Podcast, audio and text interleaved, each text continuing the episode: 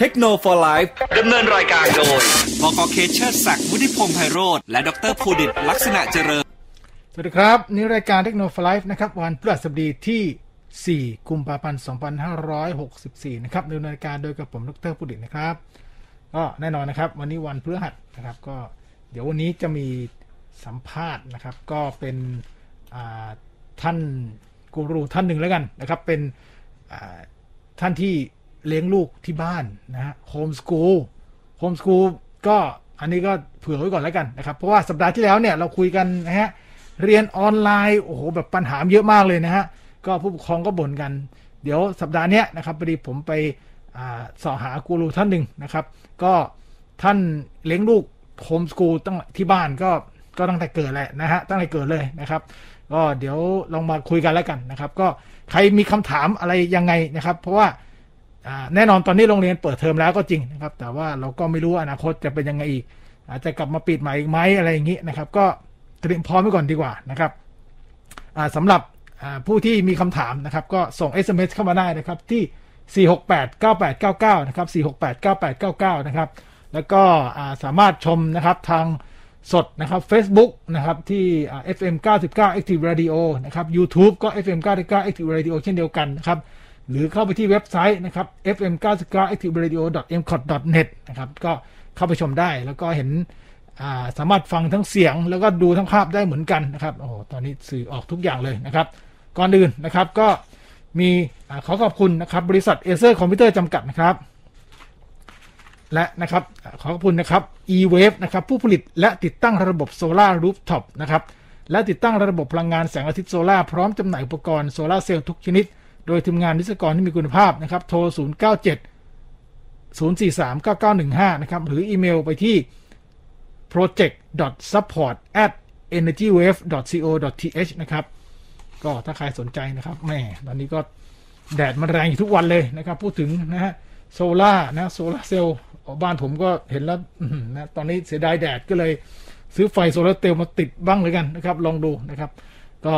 แน่นอนนะครับวันนี้เราก็มีข่าว IT มาอัปเดตกันนะครับในช่วงแรกนะครับแล้วก็ในช่วงที่2นะครับถ้าใครมีคำถามนะครับเกี่ยวกับโฮมสกูลนะครับจะ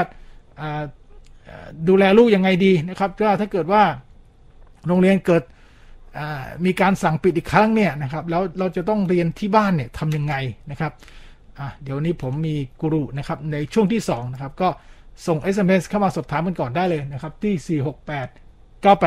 นะครับ4689899นะครับแต่ก่อนอื่นนะครับมาอัปเดตนะครับข่าวคราวนะครับของ IT ก่อนนะครับวันนี้ก็น่าจะมีประเด็นเรื่องนะครับของที่ Apple นะครับที่ทีมคุกนะครับพูดถึงเรื่องความเป็นส่วนตัวนะครับก็เขาทำวิดีโอออกมาเลยนะครับก็บนอันนี้ก็ต้องบอกเลยว่าแชร์บน YouTube เลยนะครับความยาวถึง12นาทีเลยแล้วกันนะครับเราเขาพูดถึงนะครับความตระหนักในความเป็นส่วนตัวและความปลอดภัยของข้อมูลนะครับว่าซึ่งแน่นอนเนี่ยนะครับ Apple ต้องการที่จะให้ผู้ใช้มีสิทธิ์ครับกำหนดได้ว่าจะถูกติดตามข้อมูลส่วนตัวได้หรือไม่นะครับทีนี้หลายๆคนอาจจะแบบว่าเอ้ยแล้วเขาติดตามอะไรกันยังไงนะครับเพราะทุกวันคือจริงๆเขาไม่ได้ระบุนะครับเพราะว่าอันนี้ก็รู้ๆกันอยู่นะครับเขาไม่ได้ระบุถึง Facebook หรือแอปใดๆโดยตรงนะครับเพราะอย่างแอปพวกนี้เนี่ยนะครับคือหารู้ไหมนะพอคุณลงปั๊บเนี่ยแน่นอนคุณก็ต้องกดยอมรับทุกอย่างแหละนะครับแต่ว่าถามว่าอ่านไหมก็ถึงอ่านแต่ก็นะถ้ากดไม่ยอมรับคุณก็ใช้แอปนั้นไม่ได้ใช่ไหม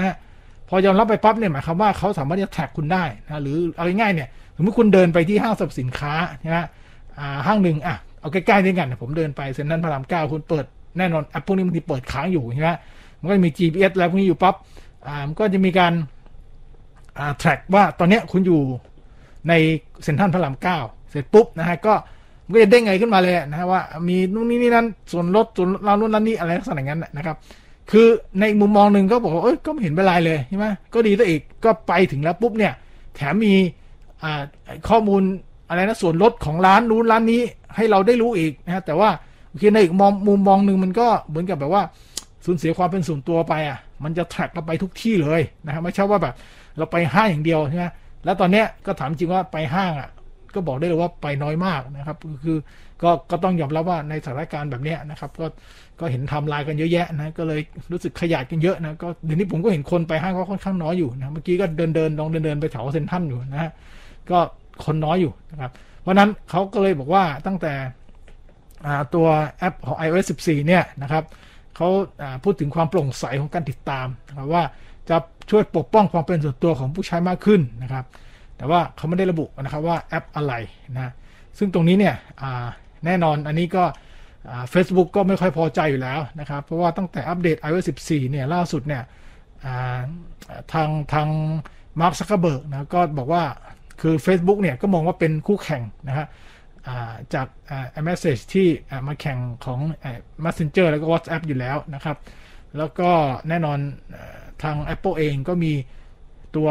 iMessage ของตัวเองอยู่แล้วนะครับแต่ว่าอันเนี้ยคืออาจจะมีล่ำลือหรือเปล่าว่าอาจจะมีการฟ้องร้องอะไรกันนะครับตรงนี้ก็ยังไม่ทราบเหมือนกันเพราะว่าแน่นอนในส่วนของนโยบายโฆษณาอะไรต่างๆเนี่ยนะครับมันก็จะลดน้อยลงนะครับเพราะว่าตัวนี้ทางบริษัทของ Google เองนะครับก็ทำตามนโยบายของ Apple นะครับใน iOS 14นะครับว่าก็มีข้อความแจ้งเตือนของนักพัฒนาเขาจะได้เงินจากโฆษณาเนี่ยลดน้อยลงนะครับเพราะว่าการโฆษณาแบบเจาะจงตัวบุคคลเนี่ยคือคนนั้นก็ต้องยอมรับก่อนนะครับแต่ว่าสุดท้ายแล้วเนี่ยถ้าเกิดผมก็อีกมุมมองนึงอ่ะนะก็มันก็อาจจะดีต่อผู้บริโภคก็นะฮะแต่อีกมุมมองนึงก็มันเสียความเป็นส่วนตัวนะทุกอย่างมันเป็นเหมือนกับมีเป็นดาบสองคมอ่ะนะครับทุกอย่างนะครับเพราะนั้นตรงนี้พูดถึงของGoogle นะครับอันนี้ก็ไม่รู้ว่าแอปล้างแค้นแบบเงียบๆหรือเปล่านะครับก็มีแอปตัวหนึ่งที่ทำของที่คนใช้กันตลอดนะก็คือแอป YouTube นะครับทางแอป YouTube เนี่ยนะถ้าใครใช้นะครับตัว Apple TV นะครับรุ่นก่อนนะครับรุ่นก่อนนั่นนี่คือ Apple TV เวอร์ชันรุ่นที่3นะครับมันจะเป็นรุ่นก่อนที่จะมาลงแอปได้คือรุ่นที่ลงแอปได้เนี่ยก็คือที่เป็น Apple TV Generation ที่4นะครับตัวนั้นนี่คือลงแอปได้แต่ว่ามันก็มี2แบบก็คือ Generation 4จะมีทั้งที่เป็น 4K กับเป็นที่เป็นความละเอียดที่เป็น HD ธรรมดานะครับเพราะนั้นแอป YouTube เนี่ยยังมีใน Generation ที่3อยู่นะครับแต่นะครับเดือนมีนาคมนี้เป็นต้นไปแอป YouTube นี้จะไม่สามารถใช้ได้แล้วนะครับแต่ว่าก็ยังรองรับการใช้ AirPlay นะครับก็คือสตรีมมิ่งหน้าจอบน iPhone iPad ตัวนี้อยู่นะครับสำหรับ Apple TV นะครับรุ่นที่3นะครับตรงนี้ก็เอาข้อจริงนะผมว่าก็เหมือนกับไม่ค่อยมีผลกระทบน่าสักเท่าไหร่นะเพราะทีวีถ้าเกิดว่าผู้ใช้ปัจจุบันเนี้ยนะครับคือทีวีส่วนใหญ่ก็แอปไม่ว่าจะเป็น Apple ไม่ว่าจะเป็นอะไร Apple TV Plus นะครับ Netflix อะไร HBO Go YouTube พวกนี้เบสิกพวกนี้ส่วนใหญ่ถ้าทีวีรุ่นใหม่ๆมีมาหมดแล้วนะครับตอนนี้มีมาหมดแล้วนะครับเพราะนั้นตรงนี้ก็สำหรับคนที่นะครับใช้นะครับตัวเก่าตรงนี้อยู่นะครับก็สามารถที่จะต้องคือถามว่ายังใช้ได้ไหมคือยังใช้ได้แต่ว่าคุณจะต้องใช้การสตรีมหน้าจอขึ้นไปคือคุณเปิดจากแอปโดยตรงไม่ได้เพราะว่าจริงๆแล้วตัว Apple TV รุ่นที่3มันก็ลงแอปไม่ได้อยู่แล้วนะครับเพราะนั้นอันนี้ก็เป็นเหมือนแบบเงียบๆหรือเปล่านะเป็นเหมือนแบบกับเงียบๆหรือเปล่านะครับก็มีข่าวอันนี้ข่าวไม่ลือแล้วนะอันนี้คือข่าวจริงนะครับว่า Apple มีการว่าจ้างนะครับอดีตรองประธานฝ่ายนะครับชัดซีนะครับที่เป็นแบบโครงของรถเนี่ยนะครับของรถ Porsche นะ Porsche เลยนะฮะ Porsche หรือ Porsche เนี่ยเอามาทำงานในโครงการของ Apple Car นะซึ่งแน่นอนเนี่ยนะครับเป็นเขาจ้างมานะเป็นผู้บริหารเก่ามาเลยนะครับซึ่งมีความเชี่ยวชาญด้านคัดซีนะครับดำเนินโปรเจกต์นะครับของ Apple Car นะก็แน่นอนเอามาออกแบบนะครับหรือว่าบางคนก็เรียกว่าเป็นเฟรมเป็นโครงรถเอาง่ายๆนะครับเปรียบเสมือนผู้งานก็จะมีแบบมีเป็นฐานคือเอาง่ายมันเป็นถ้าเปรียบเหมือนคนก็เหมือนโครงกระดูกนั่นแหละนะฮะก็เหมือนกระดูกโครงกระดูกสันหลังเนี่ยของมนุษย์นั่นแหละก็คืออันนี้มันเป็นตัววางรากฐานเลยนะซึ่งเขาก็เอาผู้เชี่ยวชาญมาเลยอันนี้คือเขาจ้างมาแล้วเพราะนั้นเป็นไปได้แน่นอนนะว่าเขาอาจจะทำนะครับในส่วนของ Apple Car นะแต่ทีนี้คือมันก็มีข่าวมาเยอะนะว่าโอเคจะทำนะจริงๆมันมีมานานแล้วด้วยนะ ซึ่งล่าสุดก็มีทางบริษัทนะครับรถยนต์นะฮะฮุนไดนะฮะที่ออกมาแถลงนะว่าจะมีการร่วมมือกับ Apple แต่ว่าก็อาจจะยังไม่ค่อยลงตัวสักเท่าไหร่นะเพราะว่า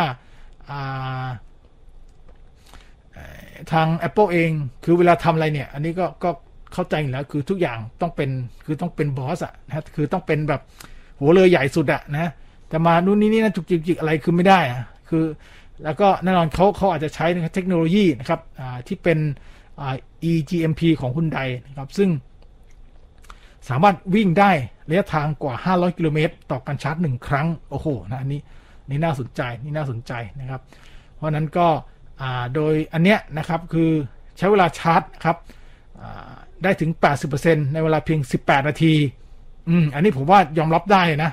เหมือนกับพอๆกับเติมน้ำมันนะก็น่าจะประมาณนี้แหละนะครับแล้วก็สามารถเร่งความเร็วนะครับจาก0ถึง100กิโลเมตรต่อชั่วโมงเนี่ยใช้เวลาน้อยกว่า 3.5 วินาทีนะครับแล้วก็ความเร็วสูงสุดโอ้โหนี่ไม่ต้องพูดถึง260กิโลเมตรต่อชั่วโมงนะครับมันคงไม่มีถนนในกรุงเทพวิ่งได้แล้วนะครับตรงนี้นะก็เขาเชื่อว่านะครับ Apple จะมีการจับมือกับผู้ผลิตรถยนต์นะครับอย่างคือนอกจากฮุนไดอาจจะมีทางอเมริกาเองก็คือ General Motors นะครับเพราะว่าคือถ้าเอาคนที่ทำรถยนต์เป็นเอาง่ายๆก็คือมันจะลดระยะเวลาในการพัฒนารถยนต์เองนะเพราะว่าตรงนี้มันได้เอาเวลาที่เหลือนะเอาไปพัฒนาส่วนอื่นนะครับเพราะนั้นตรงนี้ก็เป็นไปได้นะผมก็ไม่รู้กันอันนี้ก็รอดูอีกทีแล้วกันนะครับว่าจะเป็นไปได้ขนาดไหนแล้วก็เขาก็มีการคุยกับนะคะบริษัทเคียร์ด้วยนะคือเคียร์เนี่ยนะเป็นเอาง่ายคือจริงเป็นบริษัทเหมือนกับเป็นบริษัทลูกของฮุนไดอีกทีนึงนะบริษัทในเครือนะของฮุนไดนะครับเพราะว่าอันนี้เขาก็เหมือนกับอาจจะจ้างบริษัทนี้ทำอีกหรือเปล่าอันนี้ก็คือตอนนี้มาแรงมากเลยนะครับไปคุยกับบริษัทรถยนต์นะครับของเกาหลีนะค่อนข้างเยอะอยู่นะอันนี้ก็เป็นไปได้ว่านะน่าจะมีการออกนะครับทีนี้ออกมาครับจะเป็นยังไงนะครับข้อมูลจากสำนักข่าว CNBC เขาบอกว่า Apple Car เนี่ยนะคือรุ่นแรกเนี่ยคืออาจจะออกมาเป็นรถไฟฟ้าซึ่งแน่นอนตอนนี้ก็ต้องเป็นแนวไฟฟ้าแล้วนะครับจะเป็นการขับเคลื่อนแบบอิสระนะครับไร้คนขับโอ้โหนะคือไม่ต้องมีคนขับเลยนะครับแล้วก็อาจจะแบบว่าใช้เป็นขนส่งสิ่งของอะไรเงี้ยหรือจะเป็นโรบอทแท็กซี่ลักษณะงั้นนะครับอันนี้ผมว่าเป็นไปได้สูงมากกว่านะเป็นไปได้สูงนะครับซึ่งตรงเนี้ยถามว่าเป็นเรื่องใหม่ไหมจริงๆแล้วในประเทศจีนหลายๆคนก็อาจจะเคยเห็นคลิปมาเยอะแยะอยู่แล้วนะตอนนี้ก็รถนะครับมีบางบริษัทก็ได้การทำการทดสอบนะครับมีที่เซี่ยงไฮ้ก็มีนะคือคุณขึ้นไปนั่งเนี่ยนะครับรถมันขับเองเลยนะรถขับเองเลยนะครับเพราะนั้นตรงนี้ในอนาคตนะครับเพราะนั้นก็รอดูแล้วกันว่าจะมีการนะครับว่าผลิตออกมาขายหรือเปล่านะครับก็ภาวนานะฮะอันนี้ภาวนาว่าโอ้โหถ้าทำมานะผมว่าวิ่งในเมืองไทยนี่คงไม่ยากเลยนะเพราะว่าความเร็วไม่เยอะนะฮะวิ่งช้าๆเนี่ยสบายแล้วนะครับในเรื่องของขับอัตโนมัติเนี่ยนะครับอัตโนมัติเนี่ยนะเพราะส่วนใหญ่รถจะติดเนี่ยสมัยรถจะติดแล้ววิ่งไม่ค่อยเร็วนะเพราะวิ่งไม่เร็วไม่ค่อยเร็วในการประมวลผลนะผมว่านั้นเป็นไปได้สูงนะฮะคือในทางปฏิบัติแล้วเนี่ยนะครับเป็นไปได้นะครับนะฮะมีข่าวลือนะครับอีกอันนึงนะครับสำหรับiPhone ครับรุ่นที่จะมาปีเนี้ยปลายปีเนี้ยนะครับซึ่งแน่นอนก็จะมีปรับของกล้องปรับการถ่ายสภาวะแสงน้อยแล้วลักษณะนั้นนะครับก็อันนี้มันเบสิกแล้วที่ต้องมานะครับแต่อันหนึ่งที่ผมคิดว่าน่าจะเป็นประโยชน์ขึ้นมาก็คือมีการสแกนนะครับสแกนนิ้วเอาไว้ด้วยนะคือจริงๆสแกนนิ้วตอนนี้ก็มีอยู่ที่ปุ่มเปิดปิดนะครับบน iPad Air อยู่แล้วนะครับล่าสุดก็ไม่รู้ว่าจะเอาเป็นสแกนนิ้วบนหน้าจอเลยหรือเปล่านะเพราะปัจจุบันเนี้ยคือการใช้การปลดล็อกด้วยใบหน้าเนี่ยมันโอ้โหมันไม่เวิร์คจริงแล้วเนี่ยเขาบอกตรงว่าพอออกมาข้างนอกปั๊บการปลดล็อกด้วยใบหน้ามันไม่ค่อยได้ใช้เท่าไหร่นะครับแต่ว่า Apple ก็แก้ปัญหาตรงนี้ชั่วคราวก่อนแล้วกันนะครับสำหรับ iOS ที่ตอนนี้ยังไม่เปิดให้public beta นะครับก็คือให้เปิดเฉพาะนักพัฒนาก่อนก็คือiOS 14.5 นะครับ 14.5 ก็จริงๆเพิ่งอัปเดตไป 14.4 ใช่ไหมปกติแล้ว 14.4 มันจะต้องมี 14.4 1.2 ไม่มีละโดดมา 14.5 เลยเพราะ 14.4 ก็จุดเด่นก็ผมว่าหลักๆของประเทศไทยก็น่าจะใช้ ECG ได้นะซึ่งหลายๆคนก็คงได้ใช้กันไปแล้วนะครับแต่ตัว 14.5 เนี่ยจะมีเด่นๆนะครับก็คือสามารถที่จะปลดล็อกนะครับได้โดยไม่ต้องใส่รหัสนะครับก็คือคุณปลดล็อกโดยใช้นาฬิกาถามว่าเรื่องนี้ใหม่ไหมจริงๆมันก็ไม่ใหม่นะครับถ้าเกิดคนใช้ตัว Apple Watch อยู่แล้วนาฬิกาที่นี่ใหม่คือก็ต้องเป็น Apple Watch เท่านั้นนะครับแล้วก็ Apple Watch ก็ต้องเป็นรุ่นที่ต้องเป็นซีรีส์3ขึ้นไปนะครับ3 4 5 6เนี่ยใช้ได้หมดเพราะว่าอันนี้คือต้องอัปเดตตัว watchOS ตัวล่าสุดนะซึ่งตอนนี้ยังไม่ออกมาแต่ว่าก็มีนักพัฒนาได้ทดสอบแล้วนะครับคือจริงๆฟีเจอร์นี้มันเป็นฟีเจอร์ที่มีอยู่แล้วใน Mac OS นะครับคือหมายความว่าตัว Apple Watch ของคุณต้องมีการตั้งรหัสก่อนก็คือเหมือนกับโทรศัพท์นั่นแหละนะพอเข้ารหัสครั้งเดียวนะแล้วเนี่ยคุณก็ไม่ต้องกดอีกพอคุณมาอยู่ใกล้ๆกับเครื่อง Mac ของคุณแค่ยกนาฬิกาขึ้นมาแล้วก็สามารถปลดล็อกเข้าเครื่อง Mac ของคุณได้ทีนี้เขาก็เอาไอเดียนี้แหละนะครับก็คือพูดง่ายแนวคิดอันนี้เอามาใช้กับโทรศัพท์นะก็คือ iPhone นะครับตัว iOS 14.5 นะครับซึ่งตอนนี้ให้เฉพาะนักพัฒนาเท่านั้นนะครับก็สามารถที่จะใช้ตรงนี้ปลดล็อกโทรศัพท์ได้นะครับก็รอดูแล้วกันนะครับว่าจะเปิด Public Beta เลยเมื่อไหร่นะครับก็ต้องผมว่าน่าจะประมาณสัก 2-3 อาทิตย์นะครับคิดว่าน่าจะมีการให้ลองอัปเดตนะครับแต่ว่าอย่างที่บอกมันเป็นรุ่นเบต้านะครับไว้เราออกรุ่นจริงก่อนดีกว่านะครับเบต้ามันก็ยังมีอาจจะมีบั๊กอาจจะมีปัญหาอะไรตามมาเยอะแยะนะครับอันนี้ก็ถ้าใครคิดว่าอยากจะทดสอบนะครับก็อันนี้ก็ต้องบอกแล้วแต่สไตล์ของคนแล้วกันนะครับว่าอยากจะทดสอบนะครับแต่ว่าก็มีอีกอันนึงในตัวของ iPad OS นะครับ 14.5 ซึ่งปกติแล้วเวลาคุณอัปเดตตัว iPad OS เนี่ยตัว Apple โลโก้มันจะเป็นในแนวตั้งนะครับโอเคอันนี้มันอาจจะดูเล็กน้อยนะแต่ว่าพอ 14.5 ปั๊บเนี่ยถ้าเกิดสมมุติคุณวางตัว iPad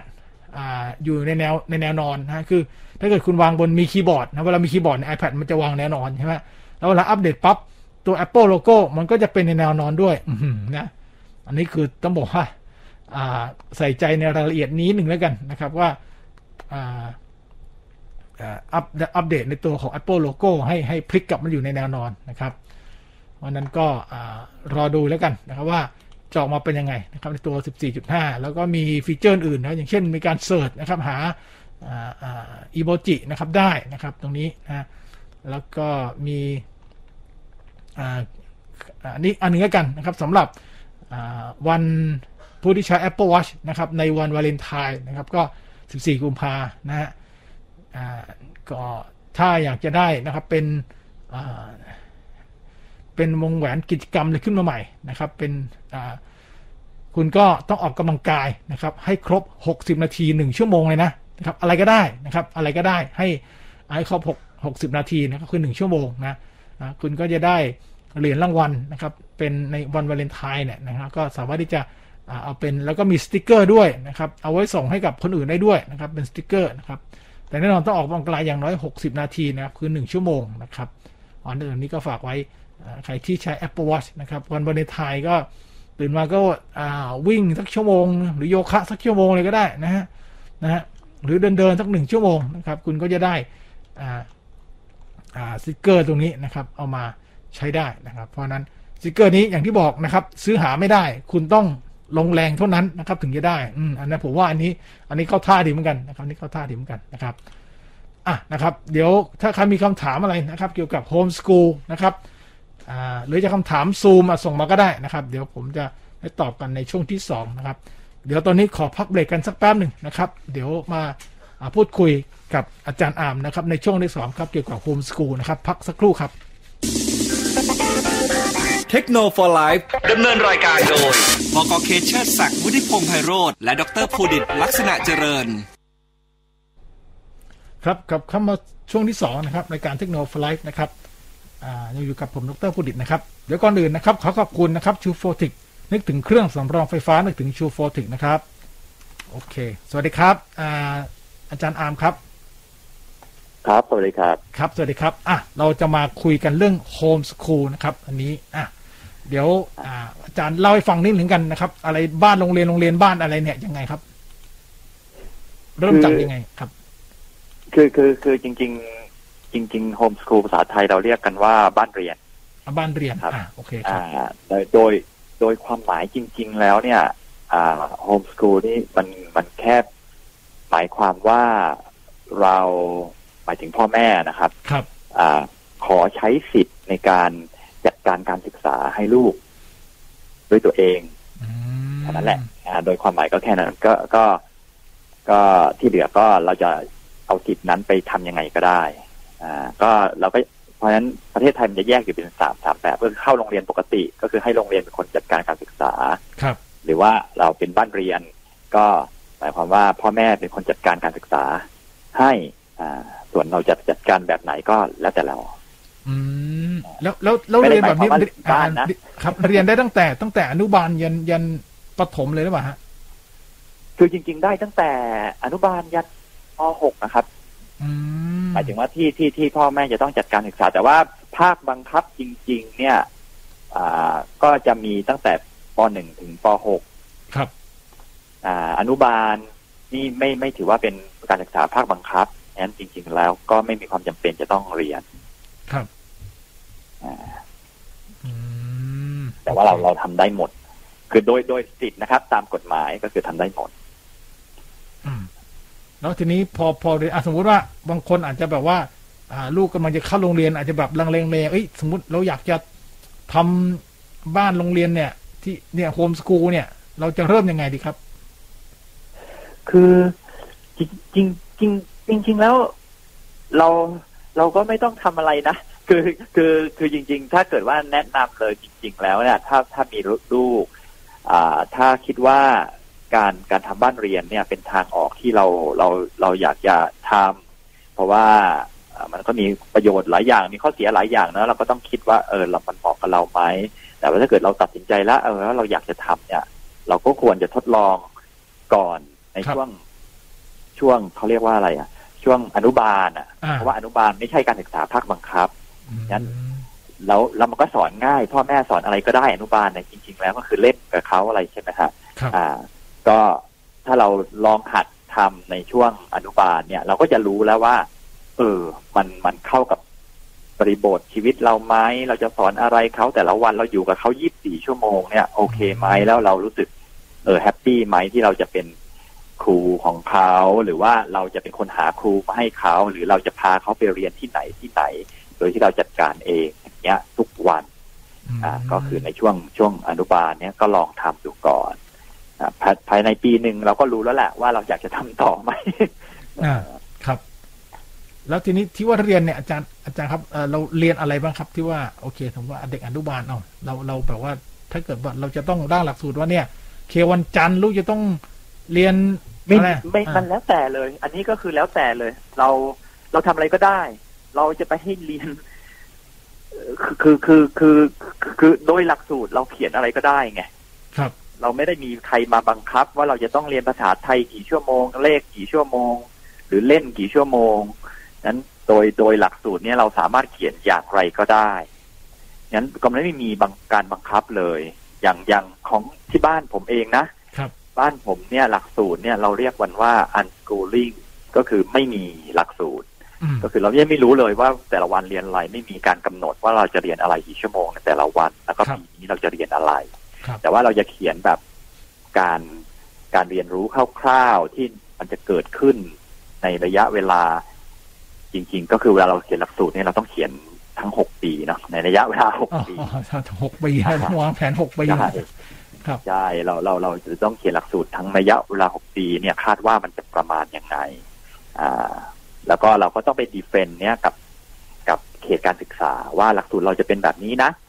อะไรเงี้ยก็ต่อสู้กันว่าโอเคไหมเพราะว่าครับบริบทของคนที่มาจากเขตการศึกษาเนี่ยเขาก็จะอิงเนื้อหาตาม8สาระเขาก็จะมาถามเราภาษาไทยมันจะไปรู้ตรงไหนภาษาอังกฤษจะได้เรียนตรงไหนเลขอยู่ตรงไหนอะไรอย่างเงี้ยเราก็ต้องพยายามที่จะ ดีเฟนหลักสูตรของเราว่าถ้าเราสอนแบบเนี้ยมันโอเคไหมแต่ว่าโดยกฎหมายนะครับโดยรัฐธรรมนูญเนี่ยเราทำได้หมดเลยเพราะว่าจริงๆรัฐธรรมนูญบอกแค่ว่าเราต้องสอนลูกให้เป็นคนดีของสังคมอ่ะครับแค่นั้นเองให้เขาโตมาเป็นมนุษย์ที่ดีรัฐธรรมนูญของประเทศไทยนี่ถือว่าล้ำสมัยมากไม่บังคับเลยหมายถึงว่าคือให้อิสระในการที่จะเติบโตเพื่อเป็นมนุษย์ที่สมบูรณ์ได้โดยที่ไม่ได้บังคับว่ามนุษย์ที่สมบูรณ์จะต้องรู้วิชาเลขจนถึงข้อไหนอย่างเงี้ยโอ้อันนี้ดีเลยนะฮะเนี่ยอันนี้ผมก็เพิ่งทราบนะครับเนี่ยว่ามีรัฐธรรมนูญอันนี้ด้วยนะครับอันนี้มันค่อนข้างโอเพ่นเลยนะผมว่าค่อนข้างเปิดมากถือว่าเป็นระดับที่ทันสมัยประเทศหนึ่งของโลกเลยที่เราไปอวยฟินแลนด์อะไรกันนั่นอ่ะของเราทันสมัยกว่าเยอะเพียงแต่ว่ากระบวนการหยิบรัฐธรรมนูญไปใช้อ่ะมันยังไม่ถึงเวลามันยังไม่ได้ใช้รัฐธรรมนูญเขียนไว้ดีแต่ว่ากระบวนการใช้งานของเราเนี่ยเรายังไม่ได้เอาข้อดีมันไปใช้แล้วทีนี้สมมติจะติดต่อที่ไหนสำนักงานเขตการศึกษาคืออย่างนี้ครับถ้าเราจะทำบ้านเรียนนะสมมติวิธีทำบ้านเรียนมันมี 2-3 วิธีเพราะกฎหมายบังคับว่าเด็กทุกคนจะต้องเรียนใช่ไหมครับถ้าเป็นภาคบังคับป .1 ถึงป .6 อนุบาลเราไม่ต้องทำอะไรเลยก็ได้แต่พอถึงป .1 ปุ๊บเราจะต้องเด็กจะต้องมีการศึกษาฉะนั้นถ้าเราบอกว่าเราจะทำบ้านเรียนเนี่ยมีวิธีทางเลือกอยู่ประมาณ 2-3 วิธีนะครับก็คืออันที่หนึ่งเราอาจจะไปตกลงกับโรงเรียนว่าเราอยากจะทำบ้านเรียนแล้วไปคุยกับโรงเรียนเลยแล้วเอาชื่อเด็กของเราเนี่ยเข้าโรงเรียนนั้นแต่เราดีลกับโรงเรียนว่าเราจะเป็นคนสอนเองซึ่งโรงเรียนเขาอาจจะโอเคหรือไม่โอเคก็แล้วแต่เขานะอันนั้นคือทางหนึ่งนั้นชื่อของเราก็เหมือนจะเป็นเด็กนักเรียนอยู่ในโรงเรียนแต่ว่าการเรียนการสอนเราเป็นคนทำให้เราอาจจะเข้าไปเรียนในโรงเรียนแบบอาทิตย์ละวันหรือ2วันไปเรียนเฉพาะวิชาลูกเสือหรืออะไรก็แล้วแต่เราจะดีลกับโรงเรียนเพราะเราทำเองใช่ไหมอันนั้นก็คือเป็นบ้านเรียนอย่างไม่เป็นทางการนะแอบมาสอนเองแต่ว่าชื่ออยู่ในโรงเรียนบางคนก็ทำแบบนี้นะแบบที่สองก็คือว่าไปลงทะเบียนเรียนกับโรงเรียนไหนที่เขามีห้องพิเศษที่เขาเรียกว่าเป็นห้องบ้านเรียนมันก็จะมีหลายโรงเรียนที่มีอยู่ในประเทศเนาะก็เขาก็จะมีระเบียบวิธีของเขาว่าโอเคถ้าเรียนกับเขานะจะลงชื่อกับเขาก็เป็นนักเรียนโรงเรียนเขาแต่กระบวนการเรียนเนี่ยพ่อแม่ต้องทำอะไรเขาก็จะบอกระเบียบมาเราก็ทำตามระเบียบเขาไปสอบอะไรกับเขาอันนี้ก็เราก็สอนเองมีหลักสูตรเองแต่ว่าชื่อก็อยู่ภายใต้โรงเรียนอีกเหมือนกันแต่โรงเรียนนี้เขาก็จะเป็นคนที่จะดูแลให้เป็นหลักสูตรเป็นห้องพิเศษของบ้านเรียนซึ่งก็มี 2-3 โรงเรียนที่เขาทำเป็นปกติอยู่แล้วนะฮะแล้วก็วิธีที่กฎหมายอนุญาตแบบจริงๆเลยก็คือโดยกระบวนการทางกฎหมายเนี่ยเราจะต้องไปติดต่อเขตการศึกษาบอกว่าเราต้องการจะทำบ้านเรียนแล้วเขาก็บอกว่าเขาก็จะมีฟอร์มมาว่าโอเคเราขออนุญาตทำบ้านเรียนนะเราก็ต้องส่งเอกสารไปให้เขาว่าบ้านเรียนโรงเรียนจะอยู่ที่ไหนเด็กชื่ออะไรเงี้ยประวัติพ่อแม่ประวัติอะไรเงี้ยเข้าไปแล้วก็ส่งหลักสูตรไปให้เขาเสร็จแล้วเราก็มาให้เขาอนุมัติถ้าเขาอนุมัติเรียบร้อยเราก็สามารถทำบ้านเรียนได้งั้นกระบวนการมีแค่นี้ก็มีทางเลือก 2-3 วิธีครับทีนี้โอเคเดี๋ยวผมขอแทรกนิดหนึ่งนะอาจารย์พอดีมี SMS เข้ามาเขาบอกว่าถ้าเกิดอยากให้ลูกเป็นนักดนตรีเนี่ยให้เรียนแต่ดนตรีกับภาษาได้ไหมคือโดยหลักการเนาะเอาแค่กฎหมายก่อนโดยหลักการทางกฎหมายอ่ะได้ไม่มีปัญหาแต่ว่าเวลาเราไปคุยกับเขตหรืออะไรอย่างเงี้ยเขตเขาก็จะเป็นกังวลแทนเราเนาะเพราะลูกเราแบบรู้เฉพาะภาษากับดนตรีจะทำมาหากินได้ไหม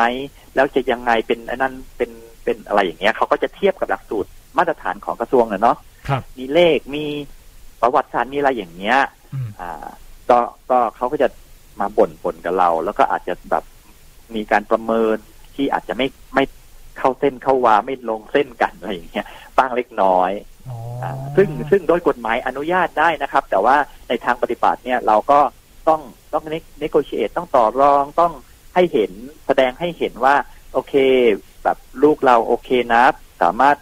ดำเนินชีวิตได้เรามีเรียนรู้เรื่องเลขด้วยการเข้า 7-Eleven บ้างหรืออะไรก็ว่าไปไอ้พวกนี้เราจะต้องทำจริงๆก็คือเราจะต้องทำคล้ายๆกับเขาเรียกว่าบันทึกการเรียนรู้ที่จะส่งให้กับเขตทุกปีว่าลูกเราเรียนรู้อะไรบ้างในแต่ละเดือนในแต่ละวันในแต่ละปีอย่างเงี้ยแล้วเขาก็จะดูว่าแบบมันมีความเหมาะสมไหมอะไรอย่างเงี้ยก็คือโดยหลักการเราทำได้แต่ในขณะเดียวกันเราจะต้องไปถูกประเมินแล้วก็เขาก็จะต้องคอยดูเราอยู่ใช่ไหมฮะเราก็ต้องคล้ายๆกับนำเสนอสิ่งที่เรากำลังทำอยู่ว่าลูกของเราเนี่ยจะสามารถจะเป็นเมมเบอร์ของสังคมได้โดยไม่เป็นภาระของสังคมแบบโดยกระบวนการที่เราเรียนสอนเขาอะไรอย่างเงี้ยคือมันคือกฎหมายเรื่องนึงเนาะแต่ว่ากระบวนการบังคับใช้กฎหมายมันก็ยังต้องมีการพูดคุยกันอะไรอย่างเงี้ยอยู่ครับแล้วทีนี้มันจะมีการสอบอะไรด้วยไหมครับอาจารย์เมื่อกี้เห็นบอกว่าต้องมีติดต่อทางเขตอะไรมาด้วยใช่ไหมเขามีข้อสอบอะไรให้ดูทั้งหมดทั้งสิ้นเนี่ยจริงๆแล้วมันอยู่ที่หลักสูตรของเราเลยเราสามารถเขียนได้ว่าเราอยากจะสอบหรือประเมินด้วยวิธีใดก็เป็นวิธีสอบวิธีอะไรก็ว่าไปเนาะอันนั้นคือเราสามารถเขียนได้ข้อที่หนึ่งข้อที่สองก็คือโดยส่วนใหญ่แล้วถ้าเราไปลงทะเบียนกับเขตเนี่ยเขตเขาจะขอเปอร์เซ็นต์ในการประเมินมาว่าโอเคเขาขอสัก 20% 30% อะไรเงี้ยเราก็แบ่งให้เขาประเมินไปใช่ไหมฮะทีนี้กระบวนการประเมินของเขาเนี่ยก็ขึ้นอยู่กับการพูดคุยของเรากับเขตของเขาเนี่ยบางพ่อแม่เนี่ยเขาไม่ต้องการให้ลูกสอบหรือต้องการให้เขตออกข้อสอบในรูปแบบที่เขาสอนแบบอย่างซีเรียสนะเครียดเลยว่าห้ามออกอย่างอื่นที่เราไม่สอนเพราะว่าจริงๆแล้วในกระบวนการเรียนรู้หรือการประมวลการประเมินเด็กเนี่ยเราควรจะประเมินเนื้อหาที่เราสอนนะแต่ว่าก็ไอ้ตรงเนี้ยมัน open for negotiation เราอาจจะต้องต่อรองกันบางทีเขตเขาบอกว่าเขาไม่อยากไปรู้ว่าคุณสอนอะไรคุณสอนก็สอนไปแต่เขตอยากจะใช้ความรู้ส่วนกลางแบบมาตรฐานมาทดสอบเพราะเขาอยากจะรู้ว่าลูกของเราอยู่ตรงไหนเมื่อเทียบกับมาตรฐานอะไรอย่างเงี้ยซึ่งบางบ้านก็ยอมบางบ้านก็ไม่ยอมนะหรือบางเขตเขาก็อาจจะแบบยอมที่จะมาเรียนรู้กับเราว่าเราสอนลูกยังไงแล้วก็ออกข้อสอบตามที่เราสอนบางเขตก็ยอมบางเขตก็ไม่ยอมอย่างเงี้ยมันก็เป็นเรื่องของการต่อรองเพราะฉะนั้นจริงๆแล้วการเรียนรู้เนี่ยประเทศไทยให้อิสระไว้สูงมากเป็นได้ในทุกรูปแบบเพียงแต่ว่า99% หรือ 95% ของคนส่วนใหญ่เนี่ยก็เรียนรู้หรือผ่านการเรียนตามระบบมาก็เลยไม่แน่ใจว่าเอ๊ะถ้าเรียนนอกระบบเนี่ยมันต้องทำอย่างไรบ้างถ้าไม่สอบมันจะรู้ไหมหรืออะไรอย่างเงี้ยครับซึ่งทำได้หมดอ่ะครับทีนี้โอเคทำนี่พอดีอันนี้อาจจะเกี่ยวนิดนึงคือมันก็กึ่มๆออนไลน์เพราะว่าพออาจจะเกี่ยวข้องกับออนไลน์นิดนึงเพราะว่าอย่างเวลาเรียนเนี่ยคือเวลาเรียนเนี่ยคืออยู่ที่บ้านถูกไหมประเด็นคือแล้วแบบว่าคือการเข้าสังคมอะไรเงี้ยนะคือบ้านเรียนคือแน่นอนลูกก็ต้องคุยกับคุณพ่อคุณแม่อะไรใช่ไหมอันนี้เป็นคำถามที่แบบเป็นคำถามแรกของทุกบ้านเลยต้องเจอแล้วก็เป็นคำถามที่ทุกบ้านเบื่อมากคือมนุษย์เป็นสัตว์สังคมใช่ใช่เนี่ยเขาจะบอกอย่างเงี้ยเราไม่สามารถ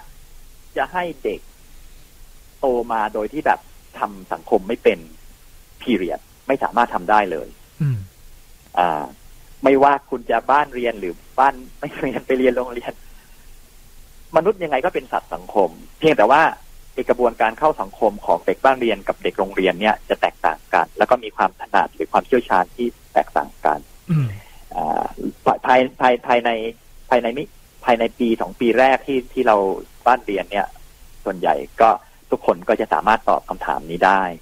เพราะว่าถ้าเด็กบ้านเรียนนะเขาก็จะมีความเชี่ยวชาญในการเข้าสังคมในรูปแ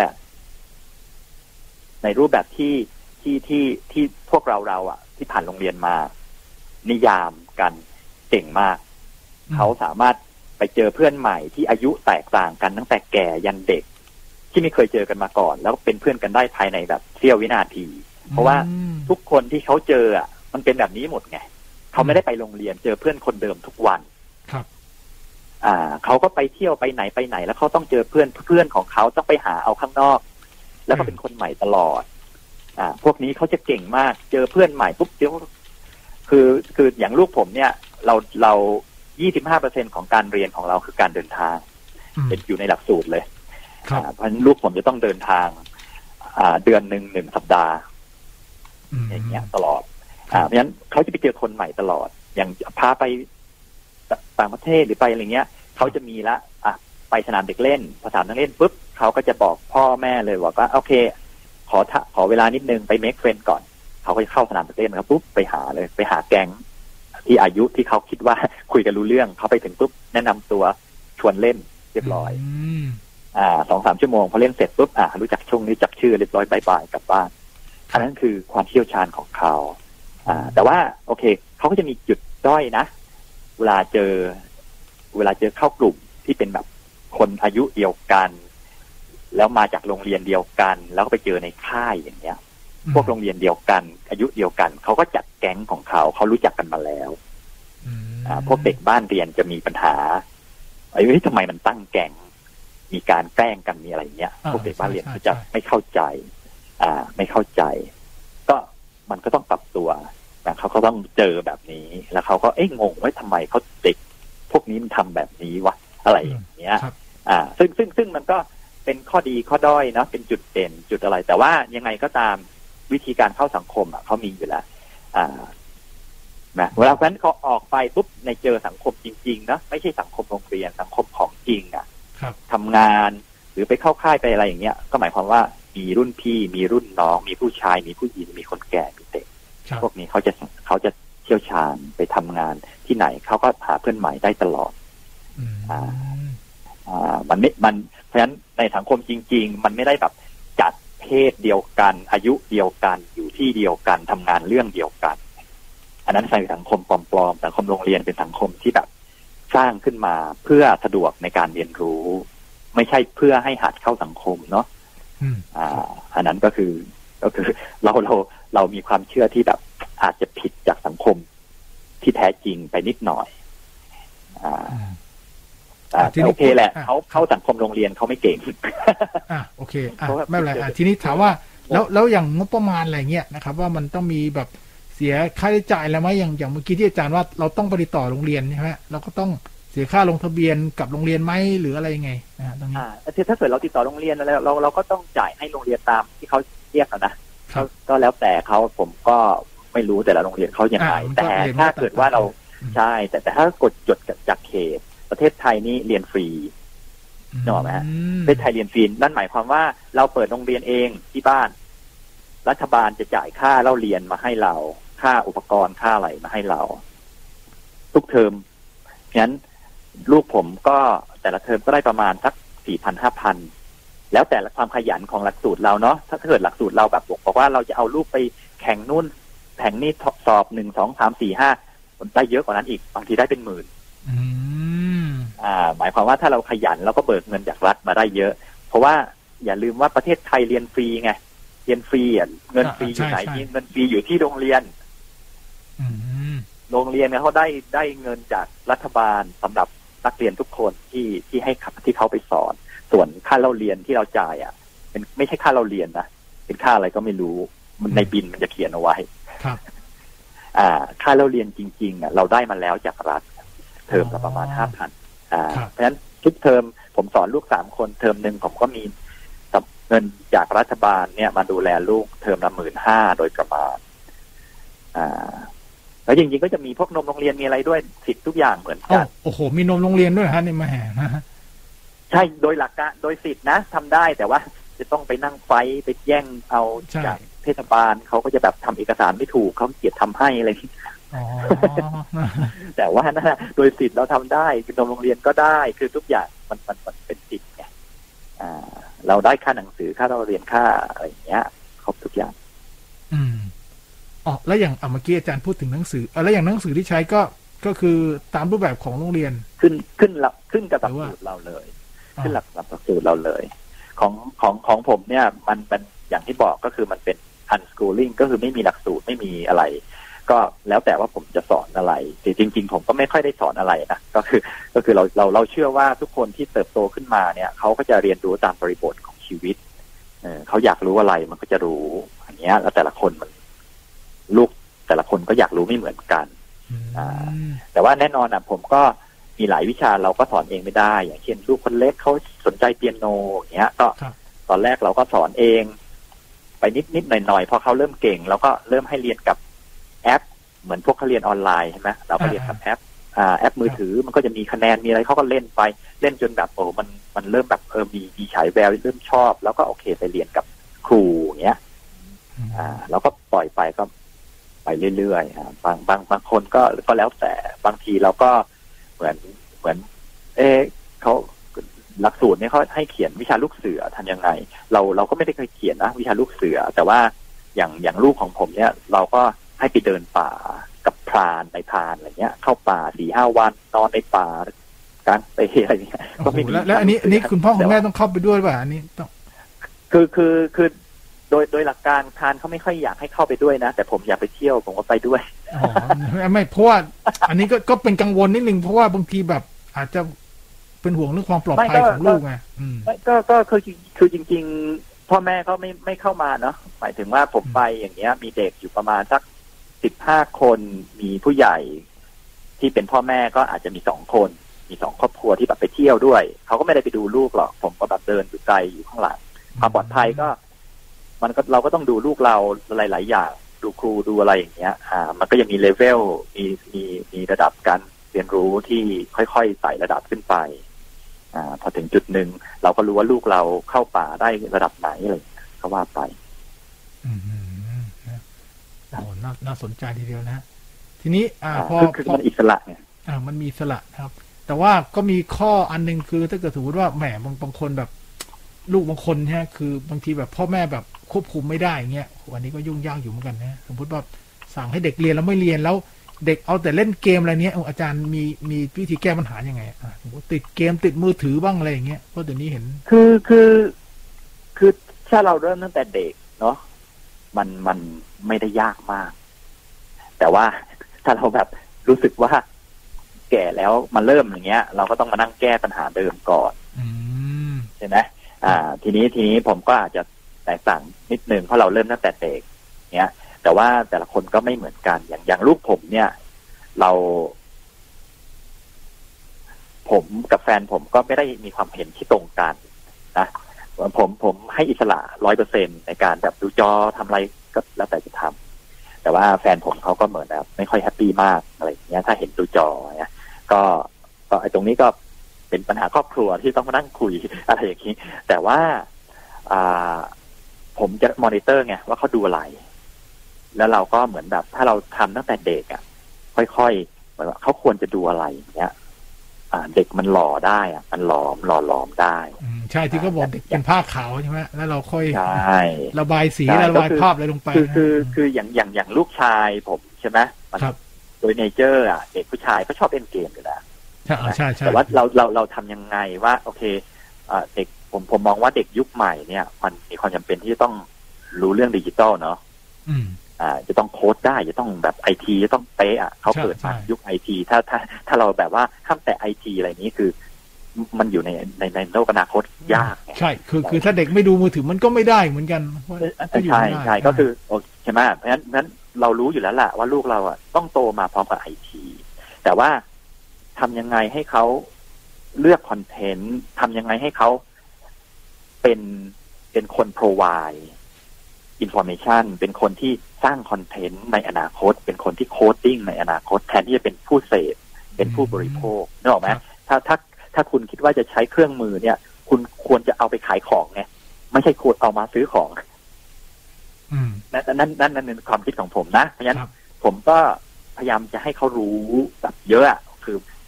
ให้เขาเรียนโคดดิ้งจากแอปบ้างอะไรบ้างให้รู้ว่าโอเคมันจะโปรแกรมมิ่งได้ให้รู้ไปไกลๆแต่ในขณะเดียวกันเนี่ย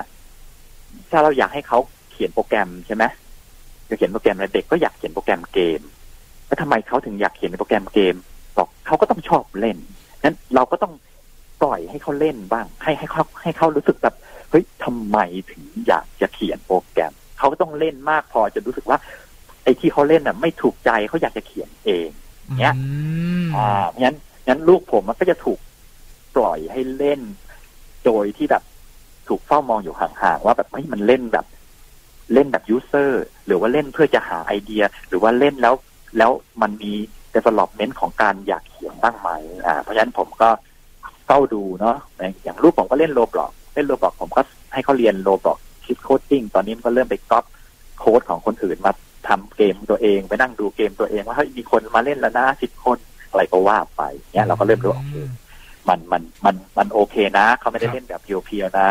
เขาก็แบบมีความสนใจอยู่สามารถโค้ดได้ซึ่งต่อไปเขาอาจจะไปโค้ดเกมต่อไปโค้ดอย่างอื่นก็แล้วแต่ว่ามันก็เป็นทักษะของอนาคตที่เกี่ยวข้องกับไอทีเนาะที่ว่ามันควรจะรู้ไงครับโอเคนะครับพอดีโอ้โหอาจารย์นำในนี้น่าสนใจมากเลยเดี๋ยวไว้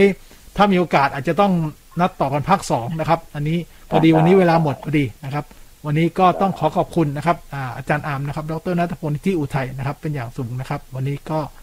ขอขอบคุณมากครับสวัสดีครับครับสวัสดีครับนะครับเดี๋ยวมี SMS เข้ามานิดหนึ่งแล้วกันนะครับเขาบอกว่าใช้ PowerPoint ผ่าน Zoom เปิดแล้วฝั่งนักเรียนเห็นเป็นสไลด์เหมือนกับฝั่งผู้เสนอผมก็เป็นเหมือนกันครับผมกำลังหาวิธีแก้อยู่เหมือนกันครับตรงนี้ขออภัยเดี๋ยวพยายามเดี๋ยวแก้ได้เดี๋ยวมาบอกนะครับอันนี้ถ้าใช้ Zoom Google Meet Microsoft Teams บอกการเรียนออนไลน์ในไทยอันนี้ขึ้นอยู่กับอันนี้เขาบอกเรียนพิเศษนะครับขึ้นอยู่กับทางฝั่งเรียนพิเศษนะครับเขาว่าเขาใช้โปรแกรมอะไรเราเลือกไม่ได้นะครับเขาเป็นคนใช้เพราะนั้นเราได้แค่ใช้ตามเขาเท่านั้นนะครับApple Watch ขึ้นว่าพื้นที่เต็มต้องกดคุณต้องไปลบแอปนะครับในโทรศัพท์ของคุณนะครับจะมีแอปตัวที่เป็นนาฬิกาหรือ Apple Watch นะครับไปลบแอปตรงนั้นก่อนนะครับโอเคนะครับวันนี้หมดเวลาพอดีนะครับผิดพลาดการใดต้องขออภัยด้วยนะครับก็เดี๋ยวสัปดาห์หน้าเจอกันใหม่